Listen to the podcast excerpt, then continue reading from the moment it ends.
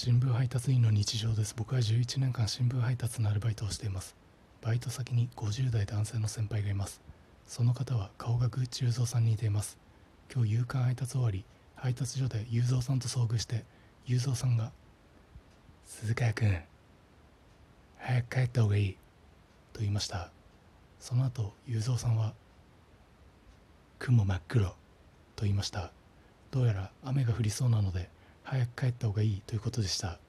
ちなみに真っ黒の意味を調べると非常に黒いこととありました。外に出て雲を見ると真っ黒ではないなと思いました。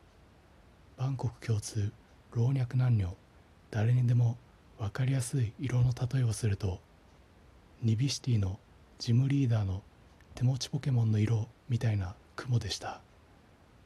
雄三さんは毎日いろんな配達員の方に天気の情報を教えてあげます。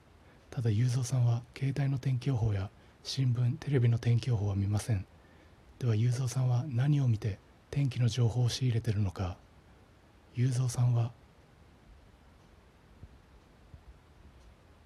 空を見て天気の情報を仕入れています。